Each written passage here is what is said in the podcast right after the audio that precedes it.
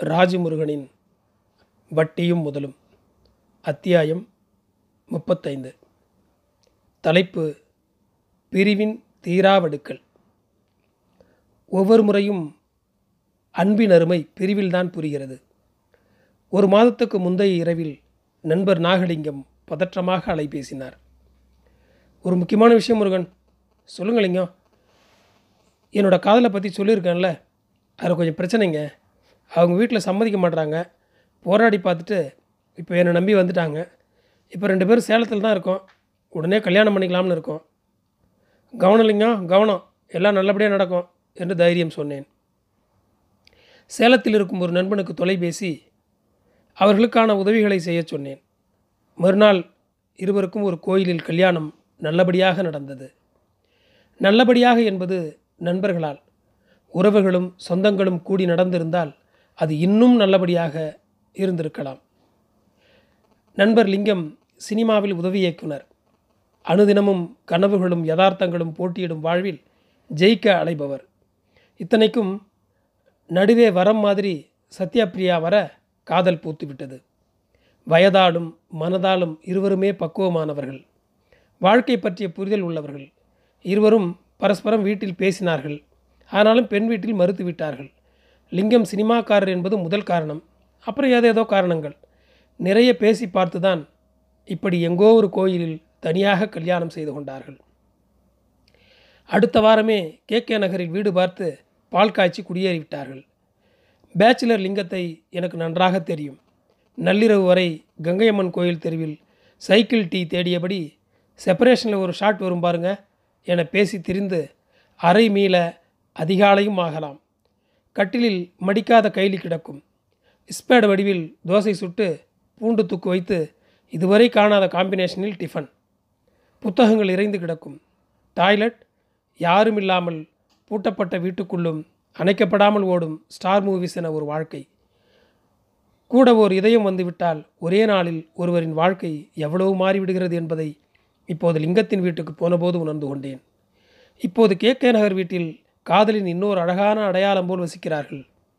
வீட்டுக்கு சாப்பிட கூப்பிட்டிருந்தார்கள். சாப்பிட்டு முடித்துவிட்டு அவங்க வீட்டில் பேசிட்டாங்களா லிங்கம்? என கேட்டேன். சத்யா வீட்லையா இல்லைங்க என்றபடி மனைவியை பார்த்தார் நண்பர். சற்றென்று அவர் மனைவியின் முகத்தில் சொல்ல முடியாத உணர்வுகள் எழுந்தன. குரல் கொஞ்சம் உடைந்து விட்டது உணர்வுகள் எழுந்தன. இல்லைங்கண்ணா அவங்க இன்னும் சமாதானம் ஆகலை. போன வாரம் அம்மா ஃபோன் பேசினாங்க. அவங்களுக்கு எங்களை சேர்க்கறதுல விருப்பம்தான். சொந்தக்காரங்க தான் ரொம்ப கோபத்தில் இருக்காங்கன்னு சொன்னாங்க. வீட்டில் இருக்கிற என்னோடய துணிமணி திங்ஸை எல்லாம் கொடுத்து விடுறேன்னு சொன்னாங்க. அதெல்லாம் வேணான்னு சொல்லிட்டேன்.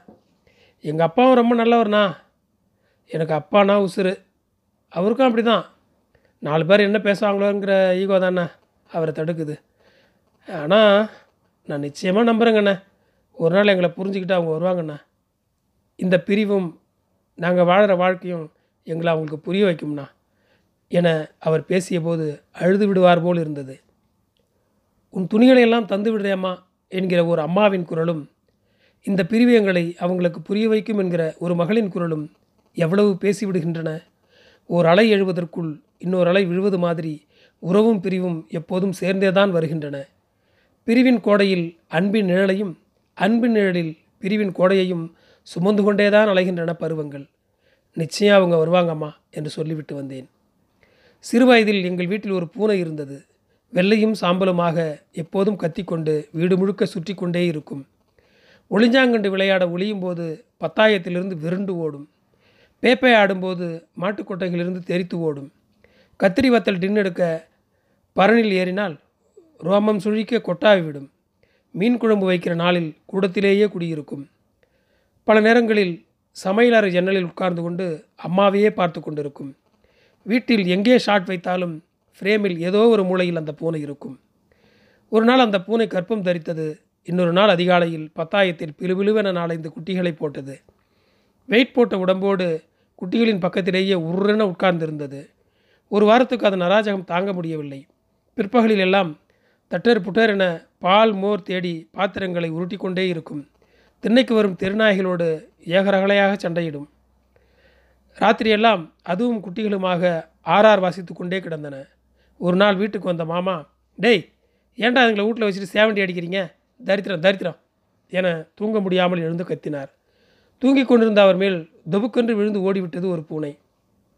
அதிகாலையில் எழுந்து வாடா என என்னை எழுப்பி விட்டார் மாமா. தாய் பூனையை பிடித்து ஒரு மூட்டைக்குள் போட்டு கட்டிவிட்டார். இங்கே வர ஐயே இந்த குட்டிங்களெல்லாம் கேட்குற ஆளுக்கு கொடுத்து விட்ரு அதெல்லாம் பொழைச்சிக்கும் என அம்மாவிடம் சொன்னார். அதுங்க பாவனா இப்போ எதுக்குண்ணே என அம்மா கேட்கும்போதே என்னிடம் மூட்டையை கொடுத்து டிவிஎஸ் விட்டியை கிளப்பி விட்டார் மாமா. அந்த அதிகாலையில் ஆற்றை தாண்டி கம்பங்குடி போய் நின்று கொண்டு மூட்டையை பிரித்து விட்டுறா என்றார். மூட்டையை பிரித்ததுமே விருட்டென்று வெளியே குதித்து ஓடி நின்று உருரென்று பார்த்தது அந்த வெள்ளை சாம்பல். பாடுறா முறைக்கிறத? ஓடு கமனாட்டி என மாமா விரட்ட அது ஓடியே போனது. அதன் பிறகு அந்த குட்டிகளையும் யார் யாருக்கோ கொடுத்து விட்டோம். அப்போது எதுவும் புரியவில்லை. அது எவ்வளவு பெரிய பாதகம் என்று. அந்த அதிகாலை இருளில் கம்மங்குடி ஆற்றங்கரையில் மிரண்டு ஓடிய அந்த தாய்ப்பூனை எங்கே போனது? என்ன ஆனது? அதன் குட்டிகளை பார்க்க முடியாமல் பிரிவில் எப்படியெல்லாம் தவித்தது? அந்த குட்டிகள் என்ன ஆகின? எதுவுமே தெரியவில்லை.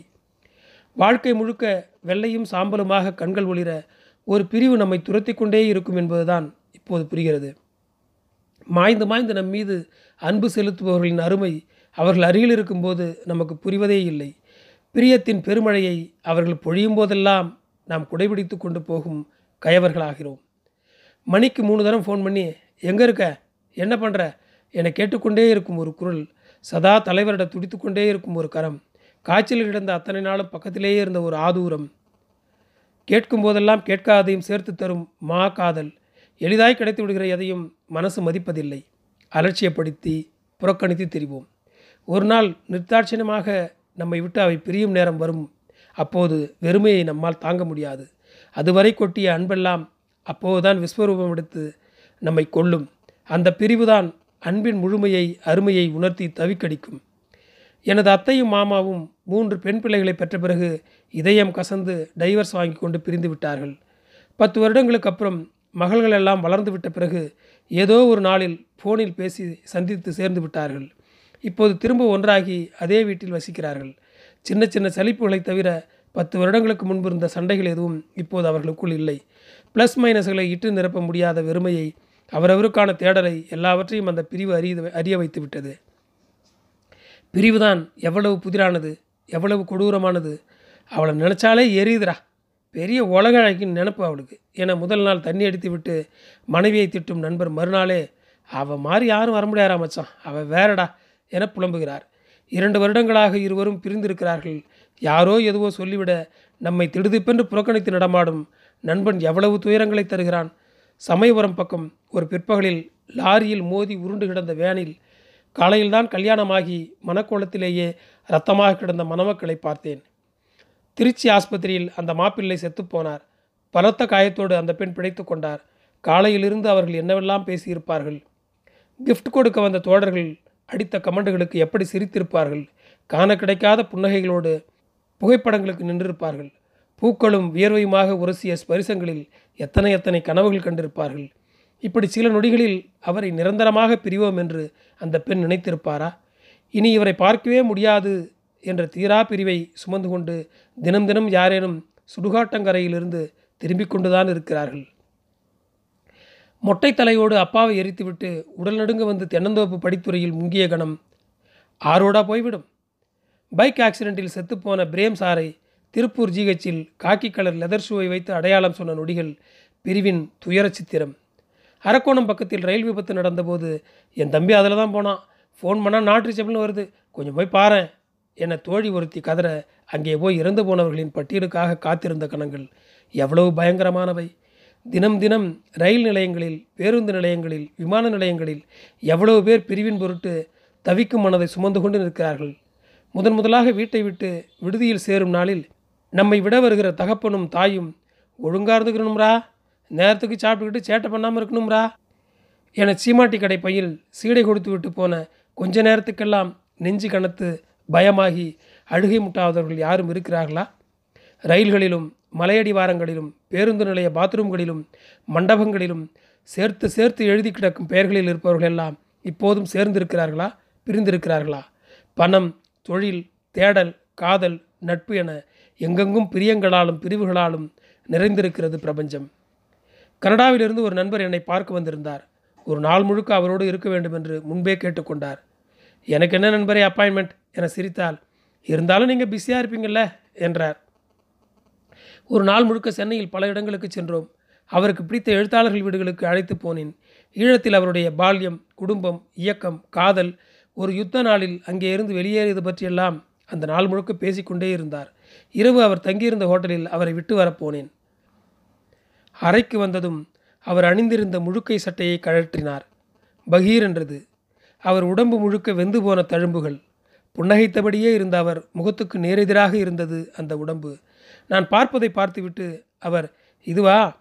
யுத்த நாளிலே ஊரை விட்டு வந்தேன் என்று சொன்னேன் இல்லையா அன்றைக்கு நெருப்பிலே மாட்டிக்கொண்டன் என்றார் சிரித்தபடி. மறுபடியும் ஒரு முழுக்கை டிஷர்ட்டை எடுத்து மாட்டிக்கொண்டு அமர்ந்தார். ஆனால் அப்போதும் மறையாமல் என் கண்களுக்கு தெரிந்தன நமது உலகம் உணரவே முடியாத பிரிவின் தீரா வடுக்கள். நன்றி.